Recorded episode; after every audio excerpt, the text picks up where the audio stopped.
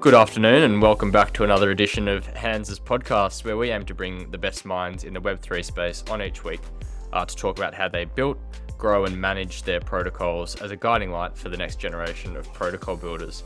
Uh, today, I'm recording with Mark Zubov, uh, the founder of Islamic finance neobank ImanPay, uh, and more recently, Islamic DeFi protocol Umma Finance, uh, who's joining me from very sunny Dubai. How are you going, Mark? Hi Archie, yeah, doing great. Uh, thanks for having me. Yeah, Do, would you like to just give like sort of a first like a, a, bit of background into yourself, and then I think firstly a bit of background into Islamic finance and sort of how how that is different from what we know in the West, uh, and then yeah. also sort of the solutions that you began building for that with ImanPay. Yeah, absolutely. I mean, yeah, just to give you some background about myself, um, I started in traditional finance worked in investment banking in the US first, uh, but then I was always interested, I guess, really intrigued about emerging markets.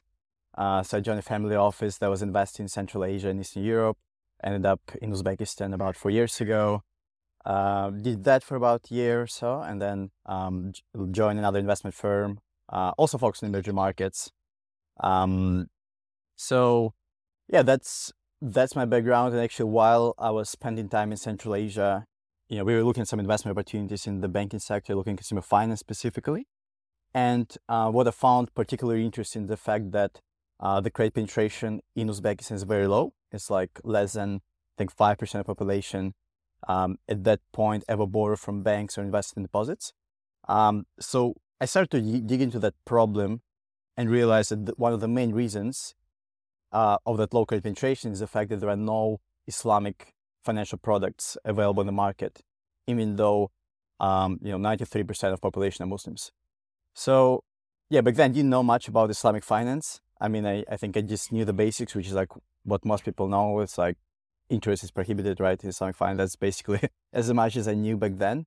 Um, but then, yeah, I started studying um, like the basics of Islamic finance, which ended up making a lot of sense for me. If I were to describe Islamic finance in like the shortest possible way. It's like it's all about uh, justice. Um, but like the core, I would say the core tenets of Islamic finance are one, it's all about risk sharing versus risk transfer. So, for example, basically the lender has to have a skin in the game, right? Both parties involved in transaction, like borrower and the lender, uh, have to have it, complete information about the transaction, and the lender can actually only make money if that benefits uh, the borrower, right? So all the transactions, like all the investments, are structured uh, on the basis of profit sharing, right? So you know, like the way a traditional bank works, you know, you, you go to a bank, deposit money, you get paid interest. The way an Islamic bank works, you deposit the money, bank generates profits and then shares those profits with you. So that's the first principle. The second principle, it's all about the real economy, right? So as opposed to, you know, essentially financial engineering. So there has to be a one-to-one relationship, you know, between the financial economy and the real economy, right? So everything has to be backed by an asset. Like you cannot just trade money, right? I cannot, uh, you know, give you ten dollars and ask you for twelve dollars back. Uh, everything has to be backed by an asset, which is why, like, for example, a credit card is by default non-Sharia compliant. Um, and yeah, and I think the third principle is just it encourages um, investment in projects that bring value to the society that are not harmful for the society. So basically, it doesn't allow investments in you know like alcohol companies or in gambling in anything that's detrimental um, to the society. Um, so yeah, those are really I, would say the basics of Islamic finance. It's it's more complex than that. Um, but yeah, again, it's it's all about the fairness. It's all about the lender having skin in the game, um, and it's basically about the justice. Um, so I think yeah, actually studying Islamic finance principle did like make sense to me. I realized that actually it's just a more sustainable, let's say, finance financial system you know, if you believe, like if you look at the principles, in this, it doesn't have to be limited to Muslims. But then also, I guess, coming from traditional finance background and also looking at everything from like demographic lens, uh, made me realize sort of the scale of the opportunity, right? You see that you know the Muslim population today it's about you know 25% give or take of global population, and it's the fastest growing demographic. It's the youngest demographic. It's the fastest growing one. Uh, while Islamic finance penetration today, it's 1%. It's only 1%, right? So you know that there is at least a 25x potential there and potentially more than that because, again, Islamic finance doesn't have to be limited um, to Muslims. Yeah. And then can you can you go into a bit about sort of the Islamic finance solutions that you guys are building with ImanPay? Yeah, so Iman is uh, Iman Pay is actually one of our products. Uh, so we have Iman Invest, which is the investment product. We have Iman Pay, which is essentially the BNPL solution. But what what you're trying to build is to build an Islamic uh, neobank. So similar to you know like Revolut or like uh, Tinkoff or any of those other financial super apps, but focused on uh, Islamic finance. And then yeah, what we've done so far, we have launched our BNPL solution, which is like Sharia compliant BNPL and an investment product. So the, way it works, we have investors on one side who provide liquidity, and then you have uh, you know people who buy stuff on installment in a Sharia compliant way on the other side, right? And it's all structured, uh, you know, using you know principles of Islamic finance. Yeah. So you, you you delved a bit earlier into sort of your journey coming to Central Asia and deciding to educate yourself a bit more in Islamic finance. Uh, at, at, what point did you sort of decide to take the leap in terms of building in the space and particularly building a digital product in the space as well is quite interesting? Um, I think the idea, we came up with the idea about three years ago. And then, you know, I was, I had a co-founder um, who was actually a colleague of mine um, at the family office. So we sort of, you know, took us some time to figure out how we could build this, how we could structure the product. But essentially, I started working on this. I think early on it was kind of like a side project because we still had our day jobs. Um, and, but then eventually, once we realized, I guess, the opportunity, once we realized that actually we did have, um, you know, I would say very relevant background because I had a bit of experience working with fintech lenders in other markets. So I kind of had a basic understanding of what kind of business model can work in a place like Uzbekistan and that, you know, in a place like Pakistan or Bangladesh. So um, I think yeah, having that relevant background, seeing the big opportunity, uh, you know, we started working on this, and then eventually, you know, once we raised some funding, that's really made when uh, we made a move to uh, focus on this like full time. Yeah, and and in that short time, you've made like a massive amount of traction uh, with Iman. So congratulations! But then at, at some point down the road, uh, you decided to go even even further beyond uh, digital fintech style Islamic finance and decided to bring it into the world of DeFi with Umma Finance. What prompted that even more sort of drastic move? Yeah, good question. Well, I think actually, um, I mean, I've been in the crypto space, I think, for the last five or years, um, and been always. I mean, all, I was already thinking about doing something in the space even before I started working in the months. It's not really like I was working in Iman and I was like thinking what what we could do in crypto. It's more like I've been in crypto for a few years, um, but it took me some time to figure out what would make sense considering my background, um, and also obviously considering like what I see, the opportunities I see in the market. Yeah, early on I was just interested in Bitcoin. I think I mean I'm still super interested in Bitcoin. I think uh, because you know it's in has its own place in the crypto ecosystem. But I think you know for the last couple of years been uh, exploring DeFi, you know, playing around with different protocols um, and I mean, obviously, been quite fascinated about the technology, but then uh, been quite, I guess, disappointed about the lack of real world use cases.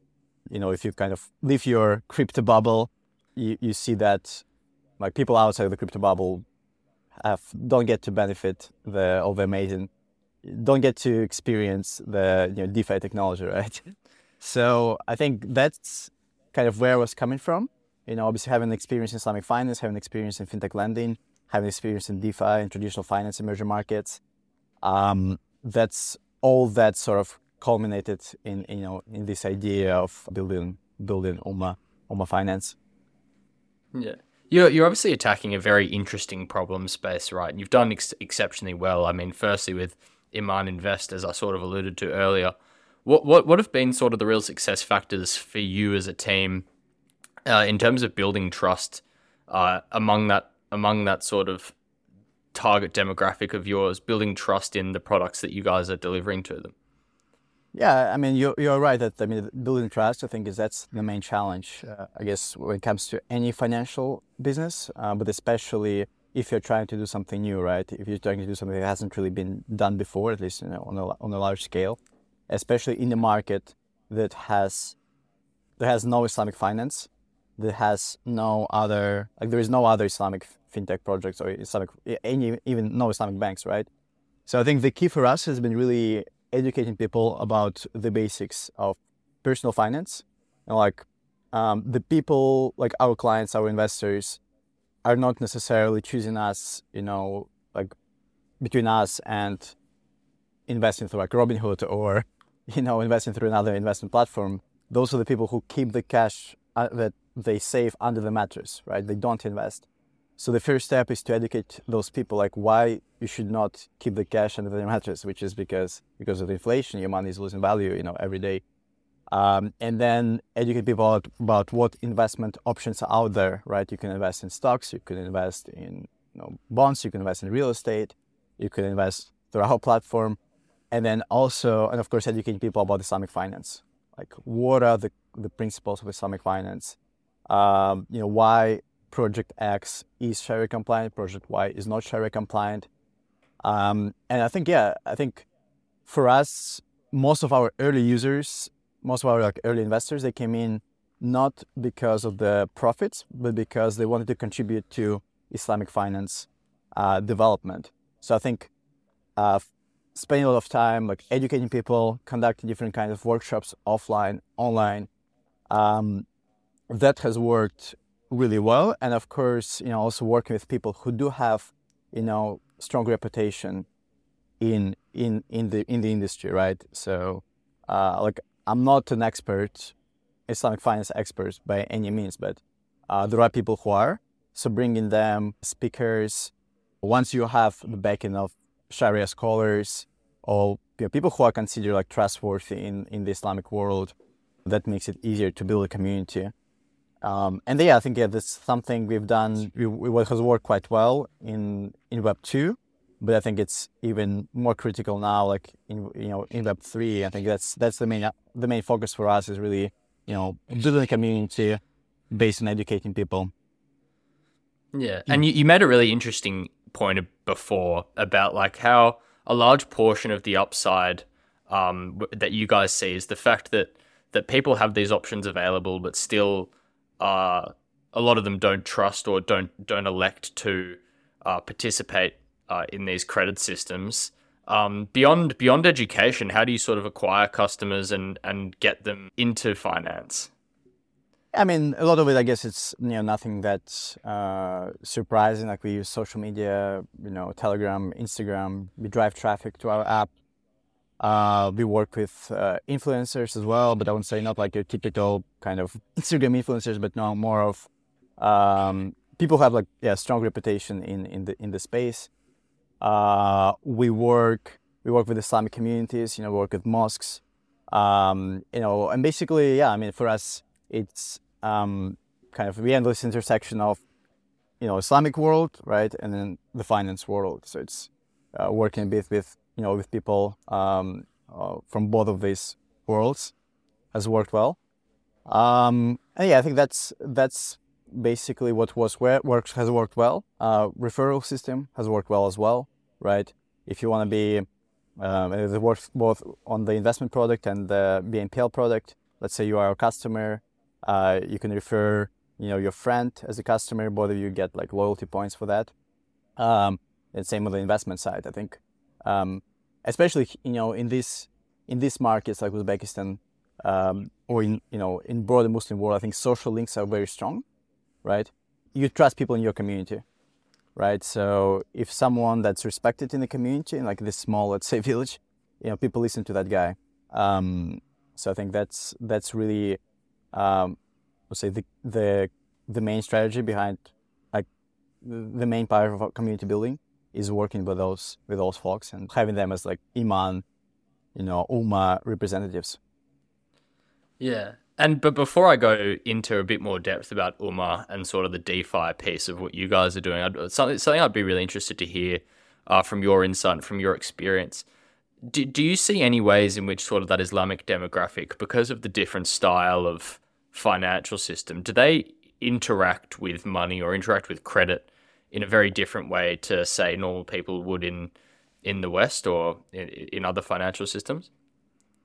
Yeah, I think um, well, see, there, there is a couple of things here. I mean, first, I mean, generally in emerging markets, the level of financial literacy is lower uh, than in you know more developed markets, um, and that has nothing to do right with the you know um, like Islamic world. That's the case. You know, if you go to like Southeast Asia, if you go to Sub-Saharan Africa, generally level of financial literacy is quite low.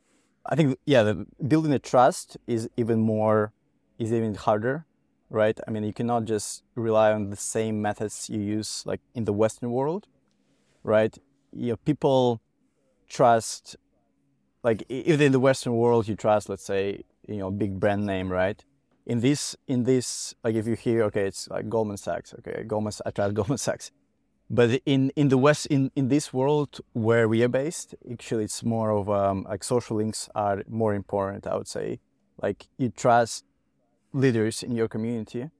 Um, and yeah i think people the relation with the money that people have is that um, you know first most of these people don't have you know savings right?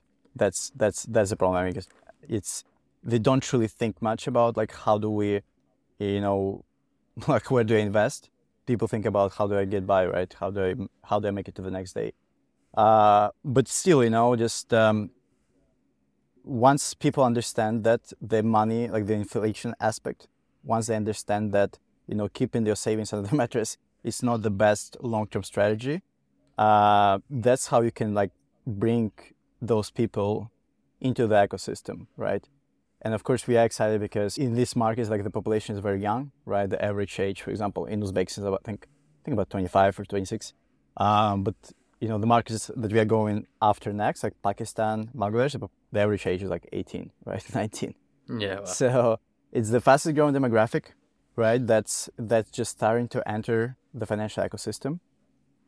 So you know, which is which is like why you know we, we are so excited about it. Yeah, and and then now now onto the DeFi uh, bit with Umma Finance. I think you've given me a very good segue because uh, a large part of what you've emphasized throughout, right, has been this very social element of Islamic finance, and obviously uh, in the blockchain space, I guess peer to peer cash was where it all began, and then peer to peer lending is kind of the essence of DeFi. Uh, can you can you speak a bit more as to how you're enabling that with Umma Finance, uh, and then also why why, in your opinion, uh, Islamic finance is is particularly uh, conducive to decentralized methods of finance. Yeah, uh, so I'll start with that. I mean, I think the thesis that we have is actually sort of twofold, threefold, right? The first is that eventually all the transactions can be put on chain. Like that's one of the core beliefs. And I think uh, if you look at, for example, private debt market, it just makes a lot of sense to put it on on chain because especially if you come from a traditional finance background, if you've done, if you worked on like, you know, securitizing uh, assets, if you understand the securitization process, you uh, you understand like all the inefficiencies in that process. So if you bring some of that on chain, you can you know drastically reduce costs. You can make it more efficient. You can make it more transparent. Um, so that's one belief that we have that eventually like all the private debt will move on chain. You know, whether it's going to take three years, five years, 10 years, 20 years, uh, we think it's going to happen. Um, the second belief is that this is really what it takes to bring institutions into the space. I'm I'm a big fan of obviously permissionless DeFi, right? I, I don't want to go through KYC like when I use DeFi protocols, but the problem is that uh, most of the world's are, most of the world is not you know DeFi degens, right? It's uh, if you want to make it, if you want to make DeFi serious, if you want to, if you wanted DeFi to take over traditional finance, we need products that bring institutions to the space, which is uh, which I think where our projects like comes in. It makes a lot of sense, and I think um, or like projects like Goldfinch Finance, you know, or Centrifuge or um, like a lot of great great protocols uh, building the space. And the third belief is that Islamic finance is just very unique, right? It's something that it's Islamic finance has traditionally been underserved, uh, both in traditional finance and then obviously more recently in crypto.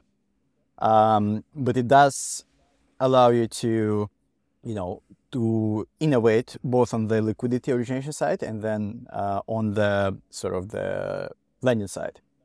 So I think that's that's the opportunity uh, that we seeing, and obviously the fact that we do have an existing, you know, business. We have you know over uh, 50,000, 6,000 active users now, and like 10,000 active investors.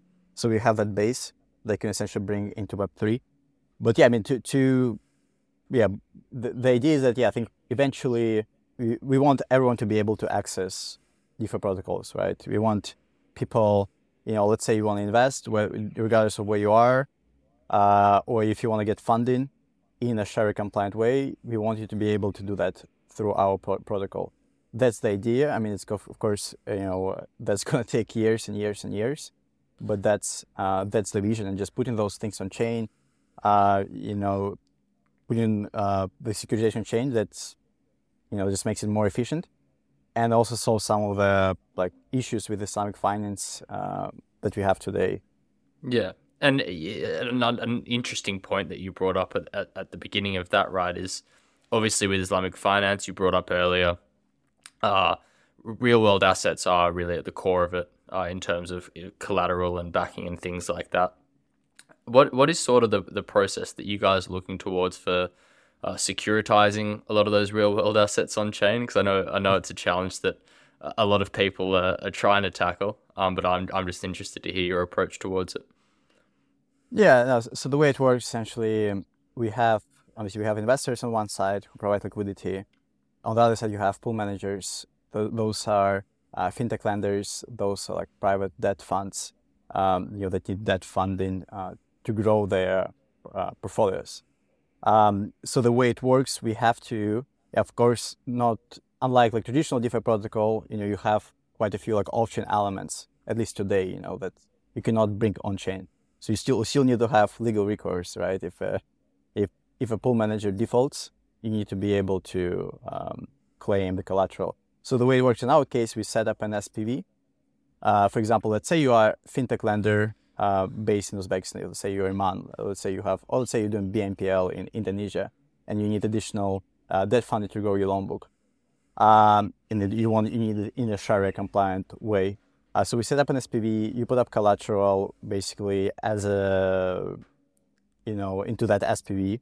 So and it's all over collateralized, like it's 130, 150 percent collateralized, which I think is important to understand because, I mean, now um, some people would look at what we are doing and think we are like kind of uncollateralized or under collateralized lending protocol, which I think it's it's not the best space to be in these days after everything that happened. Uh, but this is yeah, this is like the opposite of truth, right? It's it's all over collateralized, or it's all collateralized with like real world assets, which is like the real world uh, the, the, portfolio um, that the fintech has. And in addition to that, the pool manager also provides some on-chain collateral as like a first loss capital. So in case pool manager defaults, you know, we, we can first liquidate the on-chain collateral, uh, and then the next step is to go after the uh, you know the SPV, the assets in, the, in this SPV, which you know, takes some time, but uh, again because it, because it, because because it is all over collateralized, uh, you know the investors are still you know protected. Um, and of course, you know a, a, big a big part of what we are doing is conducting due diligence on those pool managers. You know, uh, early on it's going to be us, the core team, conducting due diligence, so making sure they have the track record, um, you know, making sure they can they can perform. So we not we cannot work with you know with like lenders that don't have uh, the track record. Uh, but then the idea is that eventually this will get more and more decentralized, and anyone can be an underwriter. You know, if you can show that um, you have a track record, and eventually we'll move more more more and more of those elements uh, on chain uh, which is something, yeah, that's the vision is that, you know, eventually everything's going to happen you know, on chain. What, what was the process like in sort of selling a lot of those fintech lenders and other pool managers on the concept of on-chain financing? So these these people that are used to very very traditional methods of uh, financing. How how did you sort of sell them on bringing that all on chain? And was it a yeah. difficult process? And what were sort of the common objections? And then yeah, I guess sort of also the reasons why people really warm to it. Well, I think to be honest, I think most most uh, fintech lenders or those pool managers they don't really care where, where the money is coming from, right? If it's DeFi, if it's uh, non DeFi, for them it's just an additional funding source. And the fact that it is they, they get to tap into uh, Sharia compliant funding, which is you know, quite tricky if you are a fintech lender. Uh, I think that's that's what makes people uh, more excited. So, for example, even you have you might have fintech lenders that have traditionally been funded, uh, let's say by just you know debt funds or like retail investors, uh, you know, um, using fiat. Uh, now they can tap into the crypto ecosystem, uh, and the process is just you know quite straightforward. Actually, we can we can theoretically underwrite much faster than uh, some of those like private debt funds. I think yeah, that's that's an easy sell uh, for them, and I mean, you know, for them is just getting them to how to use like a MetaMask wallet, how to um, provide collateral, um, and yeah, how to make payments. Like it's you just need to educate those pool managers, but yeah, again, it's it's not it's not rocket science. Um, and there are already you know there've been some um, there have been a few protocols that have been able to do that successfully. So we'll be kind of, you know, doing more of the same, but then also trying to make it the process also more more efficient. Yeah. Uh, what, what did, are there any sort of financial services or products that you, you see that the Umma DeFi product can enable that maybe tra- traditional lenders could not, like even maybe like a Maninvest or a ManPay can't by virtue of being off chain that you could enable with Umma being on chain? Yeah, no, I think like if you look at the Islamic finance world today, you know, I think it's a three trillion dollar industry. Uh, the problem, but there are a few issues with Islamic finance. One is that most of the funding has traditionally has gone towards, let's say, like what you would call like AAA kind of bonds. So very, let's say, very low risk projects. Like not much funding has gone towards funding like SMEs, uh, small businesses, or fintech lenders. Um, and the reason behind it, I think, is one is that Islamic finance is not that, I would say, standardized of an industry, right? You have different standards in different markets, and like the structuring transactions is um, more complex. It's more costly. So some of those, like, it just doesn't make sense. You know, if it's like a five million dollar transaction, you know, it's um, it's a cost prohibitive, right, to to structure it. Um, but in our case, you know, we can uh, you know, by bringing the securitization process on chain, we can actually cut some of those costs, and we can also create like we can create like standard that we can create templates for doing those types of transactions. Um, and at the same time, you know, I think even like the Sharia compliance aspect, you do hear different opinions from different people on right. Like one scholar might say this is Sharia compliant, the other scholar would say no, this is not Sharia compliant. Uh, but like even like also bringing the Sharia uh, like compliance approval on chain, I think it's it's also it's a pretty interesting use case uh, for blockchain. Um, because I think now it's also one one issue I have like with Islamic finance. I think most of the projects that are doing Islamic finance are essentially just repackaging traditional kind of financial products and making them like Sharia compliant. Um, I just think um, like a lot of those projects that say they're Sharia compliant and not actually actually Sharia compliant. I mean, they've been able to receive a fatwa from one scholar, but I mean, um, once you have the, all the data transparent on chain, you know, people it's easier for people to tell, okay, this project is actually Sharia compliant versus you know the other projects, because I think not today like people just use Islamic finance as like a marketing, you know, marketing tool. So, I mean, especially if you if you come here to you know to Dubai, you'll see a lot of you know crypto projects uh, just raising money based on just because of their Sharia compliance. But an interesting point, right, about Sharia compliance. Like obviously, like a, a lot of the philosophy in in this sort of DeFi space, right, is code is law. Yeah. To to what extent do you believe that you can sort of take that that Sharia financing law and make it entirely programmatic? So that if if if a loan or any given loan doesn't doesn't meet those uh, Sharia bounds, yeah. Uh, it, it's disabled. Um, but and then any anything that's compliant immediately goes through, and that's all written within the smart contracts. Do you, do you think yeah. that's ever in your future? It's in the future, I think. Yeah, for sure. I think. Um, I mean, if if you're doing everything on chain, then it's quite straightforward, right? Then you, everything can be in smart contract, and like you can, uh, it's easy to uh, put it in a smart contract that yes, if it X, then it's Sharia compliant. If Y, it's not Sharia compliant. But in case when you deal with real world assets, obviously it's it's more complex, right? Because you have those on off chain elements um, which is why I think we are quite excited about you know like working with any other projects that that, uh, that help that facilitate like bringing some of those uh, option elements on chain. Like you know, I think there are a lot of exciting things like Chainlink is working on, or you know um, other projects uh, which can add additional, which can help essentially minimize the level of like the trust in those uh, instruction in those transactions. Yeah, and and to the, to the point about real world assets, you, you also linked that with sort of your institutional focus um, earlier. And and when, when we talk about institutions, obviously a lot of the transactions that you're going to need to enable tend to get quite larger and more sophisticated. Uh, what, what do you see as being some of sort of the most ambitious ambitious possibilities for lending that Umma might be able to enable? Yeah, I, I mean the, the idea again, the end goal is that everyone, right? Any any person in the world can access the protocol and get funding or invest in a in a Sharia compliant manner. That's that's sort of the long term goal. Um, when it comes to obviously coming back to Earth and like thinking what can be what can be done in the next you know two three years or five years, um, I think yeah like bringing the the fintech lending space. I think it's an obvious it's like an easy use case because we understand the industry really well. Like we know uh, we know who we can work with. You know what kind of fintech lenders. Uh, but then, yeah, you can put up, you know, um, Sukuks, which is like an Islamic bond, bonds on chain. Uh, that's a massive market. That's like I think uh, five five hundred billion dollars, so close to a trillion dollars. Um, and especially, like, I think the high yield segment, high high yield segment of that is can be particularly attract, attractive.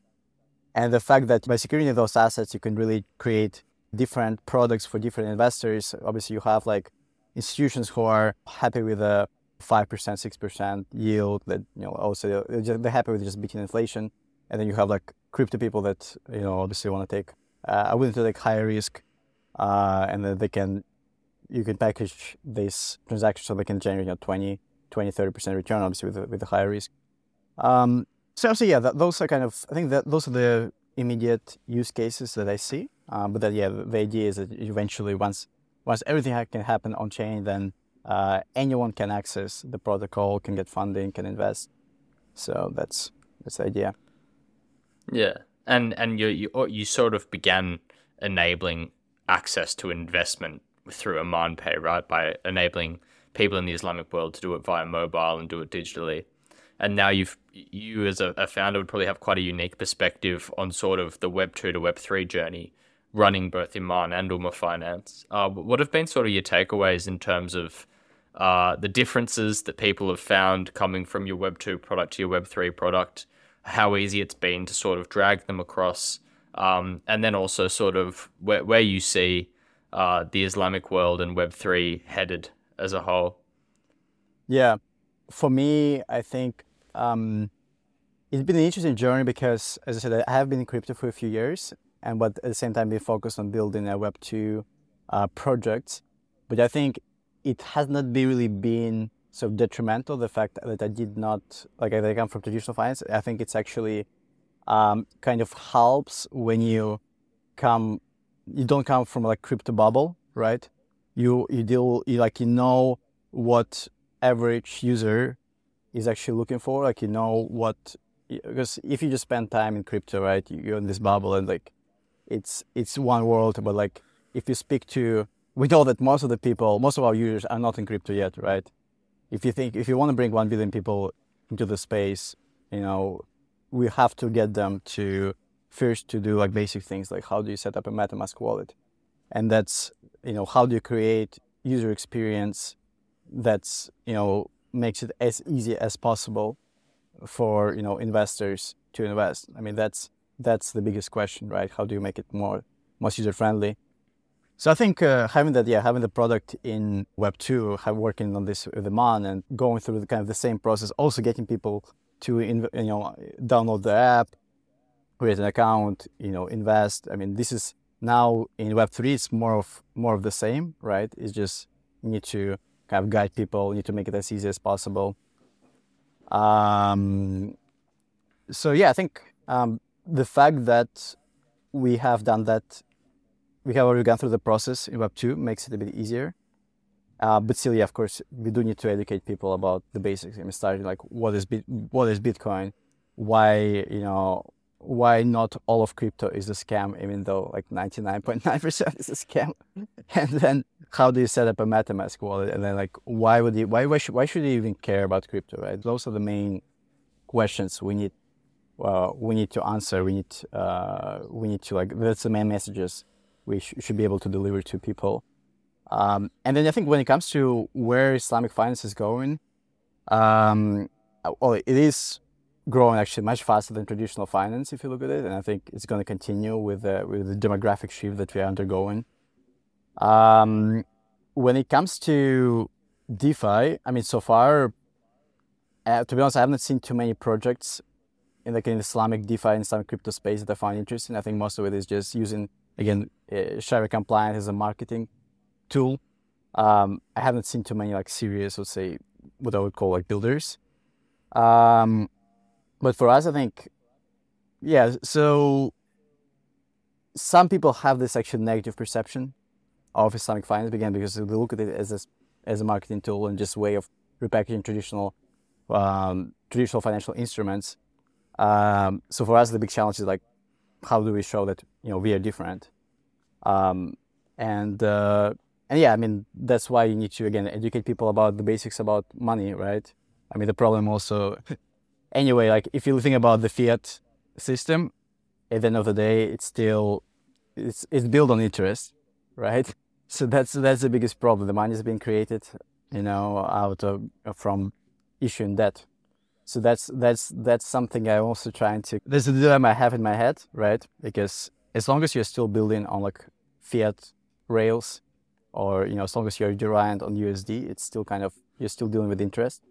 So I think that my long-term goal would be definitely be to uh, rebuild a financial system on you know something that's on, on like Bitcoin, right? I think that's how I see uh, the long term. But uh, yeah, that's obviously like that's years down the road. do you do you even if taking sort of Islamic finance out of it, do you see a world in the future where you get a lot of adoption on say Umma from even like non-Islamic customers uh, who who want to pursue sort of debt-free fin- uh, interest-free financing? Sorry.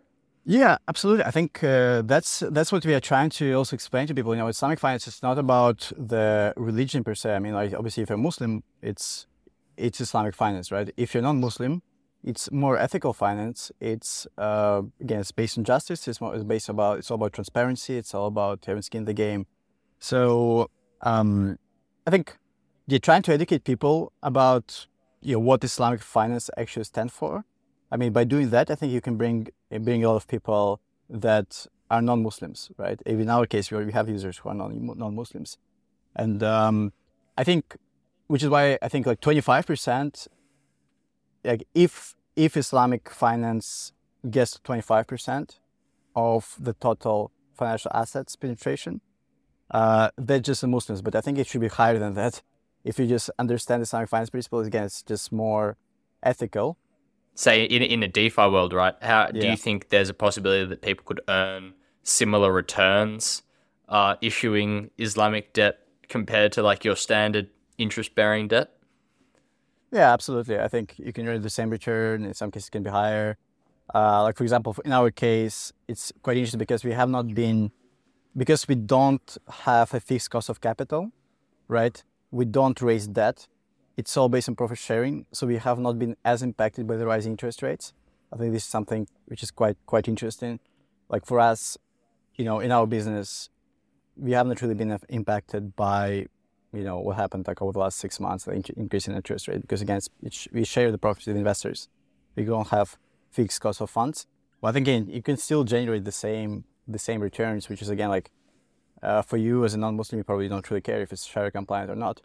Um, but you do if you can still generate the same returns, and if you also believe that, if if you also believe that interest is evil, then you know you might want to contribute to this ecosystem, right? Um, which is why I think we, we want to position ourselves as really building an interest-free sort of society, interest-free community. Um, and then yeah, it, it is Sharia compliant like by default, right? If you understand, if you look at the product, but then you don't have to be a Muslim to use our protocol. You just have to believe in the in the idea. I think something that's really interesting about MENA, and I'm, I'm sure you found this running Umma, right? If you look at like a lot of the, the those charts of countries, I think it's Chainalysis that norm, normally publishes them, where you've got say like your top ten countries uh, for crypto penetration. It tends to be maybe I think it's a split between Southeast Asian countries like Philippines and Vietnam, and then a lot of sub-Saharan African countries like uh, Nigeria uh, et al. Uh, the interesting thing, obviously, all have all have very low usage of traditional banking products, uh, under penetration of uh, banking uh, services, and, and similar numbers in in a lot of cases to the Middle East. but a lot of the Middle Eastern countries just aren't showing up in sort of those high crypto penetration charts. A, why do you think that is? And and B, sort of how how do you see crypto adoption being bootstrapped in the Middle East in particular? Yeah. Um, so I mean, I'm based in Dubai, right? So, but Dubai might be a bit different from the rest of the MENA. I think you live in Dubai, you sort of living in in a bubble. Obviously, here I think crypto adoption is is booming more than I guess anywhere else in the world. But then, yeah, if you look at if you if you go beyond UAE, probably the adoption hasn't been as great. Um, which I think, um, again, it's it's a matter of, you know, educating those people. I think, like for example, for us, we are looking to partner with like, exchanges, with other people who like, focus on educating people about crypto, why should care. I think, yeah, but it, it is an interesting opportunity. You know, bringing those people. Like one thing is working with people who already have bank accounts, right? For them, it's you know going from having a bank account uh, to crypto might not be as big of a uh, like step change. But if you are if you don't have a bank account, and now you can like access funds using crypto, you can like generate yield using crypto. I mean, I mean, obviously that's that's the most exciting uh, use case. So I think in general, I mean, I'm I'm very bullish, obviously, on the region. Um, I think Dubai is doing all the right things to bring people, builders into the space. Uh, obviously, the regulations are quite uh, favorable for crypto. Uh, I do still think that right now it's still mostly a lot of noise, uh, not so much real building happening in UAE. But I think it's going to change, right? Again, keep you see people coming from Asia, from Europe, from the US, um, building projects here. Then the rest of the region will just sort of follow Dubai. And yeah, the fact that this is very young population, we have all those people and just entering that age where you know they have some capital to invest. Uh, so it's just going to be more and more capital flowing into crypto, and then eventually, you know, hopefully, we can really um, get those unbanked people into the into the ecosystem. Uh, back, back to a bit more about your experience as a founder in the space. Obviously, you you began uh, at the very beginning of this podcast by saying that even even when you began Iman, you were by no means an Islamic finance expert, and even though you've you've been in the Web three space for a while, uh, not necessarily say a crypto development expert. Uh, where where have been the biggest learning curves for you as as a DeFi founder, and then also how how do you go about sort of filling any knowledge gaps that you have along the way? Yeah, I think um, uh, yeah. Obviously, I don't have technical background. Um, my co-founder does. You know, he has been building the DeFi space for ever since, even I think before it was called DeFi. So that has helped. Um, otherwise, I mean, there are some things that I still, I'm still learning, right? Even like on the, I mean, like we don't have an experience, for example, I don't have an experience building a community like in Web three, right? We've done that quite well in Web two. We haven't done that in Web three yet. We are just starting to do that. Um, but I think yeah, a lot of those lessons from Web two can be can be translated to um, to Web three, um, and uh, yeah, I think obviously crypto is just what, what I like the most about uh, Web three. It's just it's so much more collaborative than I think like traditional finance or even traditional like, like tech ecosystem. Just everyone, you always see ways you can work with like other protocols, other projects. You can learn from them You know, you can exchange. You can you can always find a way to to cooperate. Um, so yeah, overall, I mean, it's uh, it's been it's been it's been a journey. I mean, but I think yeah, having a technical co- co-founder has helped. Um, and then I think being on this intersection of crypto, fintech, um, make makes sense considering what we are building. Right, we are not building like a purely on-chain like you know traditional DeFi protocol. We deal with real assets, so you don't actually probably. If I was coming just from crypto background, I think my experience might have been detrimental, right? Versus coming from like real world finance, fintech background. Yeah, and and and I guess outside of DeFi, outside of what you guys are building with Umma, uh, what's really exciting you and interesting you in Web three at the moment? Um, well, I, I would say I'm still extremely excited about Bitcoin. I think to me, Bitcoin is still the king, and I think things that are I would say I don't know if I'm I'm, I'm not a Bitcoin maximalist, I guess, anymore, but I think I'm still extremely excited about what's happening on Bitcoin, even like some of those ways of scaling Bitcoin, you know, through rollups, I mean, or uh, different side chains. I think it's quite, quite exciting. Otherwise, of course, I'm, I think I'm mostly looking for solutions that can sort of benefit our protocol. I mean, which can be anything that really helps to make it more decentralized, helps to minimize like the levels of trust required uh, for protocol participants. So, but even like uh, I'm still excited about decentralized stablecoins. I think we should not be we, sh- uh, we should not be reliant on know Circle on Tether. We should be we should be still building uh, over collateralized obviously decentralized stablecoins. Um, and then there's some things like using zero knowledge proofs for like KYC purposes. I think it's also exciting. Um, and then, yeah, I mean, I'm honestly like, even like governance, I think just studying different models of on-chain governance, that's something I'm also researching. So, I mean, there are so many things happening, right? You just cannot, unfortunately, you just, you can only, you only have 24 hours in a day and you still need to sleep sometimes. Yeah. And, and focus on your own project. I guess it, it leaves a lot yeah. of limited time between that and um, among those, are there sort of any of those tools that you're looking to implement with Umma, or any anything in particular that you've used uh, in the Umma development process that you've found that really unlocked a lot of a lot of growth or advancement technologically for you guys? Um, probably. I mean, the, stage, you know, we are still at the like pretty early stage, of the building MVP stage. And we are still exploring a few ways. Obviously, we do want to make it too, let's say, we want to start with the basics, right? We want to just test the product make sure there is a you know there is appetite for that. Uh, have our users test the product and then make it more complex. So we don't need to, for example, um, there are a lot of technologies we could potentially we could be we could be using, right? For example, for for, KYC purposes, for kind of tokenizing some of those uh, off-chain assets. But again, at, this stage, we just want to make it as simple as possible because, like at the end of the day, users don't really like. I'm not might not necessarily be as excited about those technologies as we are. And yeah, we, we have limited resources, right? So uh, for now, basically just focused on getting the first product version of the product out in the market. Yeah. Um, before I leave you, I think there's quite a pertinent question to ask, and that is like obviously, as someone who's working on real world use cases, uh, out outside market price action obviously isn't necessarily a focus of yours, um, but it is something that would definitely affect, I guess, any protocol. How do you sort of drain that noise out and then also keep i guess your customers focused on what you're building and trusting in what you're building uh, at a time when i guess external trust in crypto is i guess very fairly as well at, yep. at almost all-time lows. Yeah no i mean price wise yeah i guess i don't really care much about what's happening in the market. Um, i think think i still have i'm not a trader right? I'm not trying to time the market. I, am more of a holder. Um, i think um, yeah, I think now, actually, it it is. I think it's a pretty good timing for us for what we are building. I think there is a lot more appetite for projects that are, you know, let's say more sustainable, not necessarily correlated to you know what's happening in the crypto market.